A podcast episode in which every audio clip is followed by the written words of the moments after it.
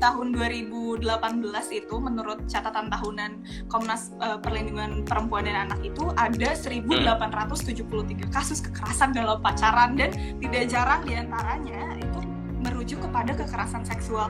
Nah, itu kan bisa bermula dari hubungan yang gak sehat, dari perbucinan, hmm, perbucinan ini kan sebenarnya. Nah, ya, tapi ya, kenapa ya, sih coach bisa terjadi gitu loh? Masa kenapa sih kita bisa sampai merelakan gitu? Apa aku relain semuanya punya aku buat nah, kamu gitu. Kenapa? Iya, aneh ya. Kalau kalau kalau dipikir gini, kalau dipikir kita pengen menyerahkan seluruh diri kita sama pasangan, tapi pasangan berbuat baik masih masuk akal kan? Okay. Pasangan berbuat baik ya kita serahkan. Tapi kan ada juga yang pasangan kita berbuat kasar atau tidak peduli, tapi kita tetap aja ngalah dan menyerahkan diri. Itu kan aneh tuh. Tuh kayak iya, kenapa sih kenapa? ada orang Nah, salah satu ya, salah satu nih. Nah, of course penjelasannya ada banyak-banyak karena manusia kan berbeda-beda. Tapi biasa ada buat benang merahnya. Benang merahnya adalah orang yang mau membucinkan dirinya pada orang lain sama pasangan. Biasanya orang itu ya merasa dirinya kurang gitu, entah kurang berharga, gitu ya, kurang layak, kurang pinter, kurang cakep, kurang seksi, kurang kaya. Pokoknya dia ngerasa dirinya kurang gitu loh, rendah diri mungkin istilahnya. Ya, jadi jadi orang yang rendah diri itu bersedia banting tulang buat mendapatkan kasih sayang dari Perhatian, masuk akal gak? Iya, iya gitu loh. Jadi kalau misalnya ada seorang laki-laki, kan biasanya kan bucin kayaknya perempuan, tapi laki-laki juga bisa bucin.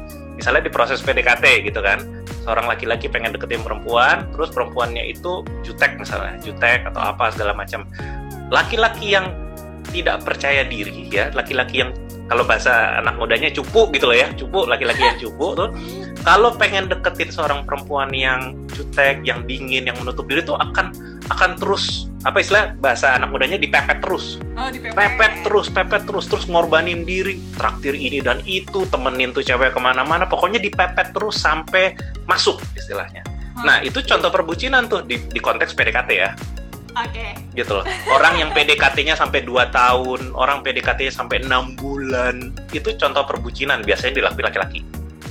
Nah, perempuan perbucinannya biasa dilakuinnya kalau konteksnya sudah pacaran atau sudah menikah, apalagi menikah terutama gitu loh. Oh, gitu. Banyak ya banyak uh, contohnya ya kita nggak usah jauh-jauh bicara orang gini kanan kiri. Kalau kita kalau kita mau jujur sama diri sendiri, orang tua kita, entah mama, biasanya sih mama, mama ngebucin sama papa gitu loh. Biasanya ya gitu loh.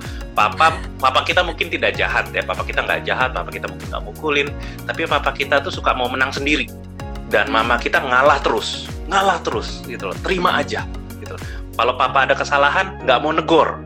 Kalau papa bilang A walaupun mama nggak setuju mamanya nggak mau ya udah ngalah aja deh gitu. Jadi ketika ada satu orang yang menunduk terus gitu loh yang gitu loh yang mengecil menunduk uh, menyembah yang lebih tinggi itu udah masuk ke dalam kategori budak. Iya. Iya gitu loh. Jadi sering kali kita pikir kan bucin cuma di masa pacaran-pacaran dong. Tidak. Banyak pernikahan juga bucinnya segudang gitu.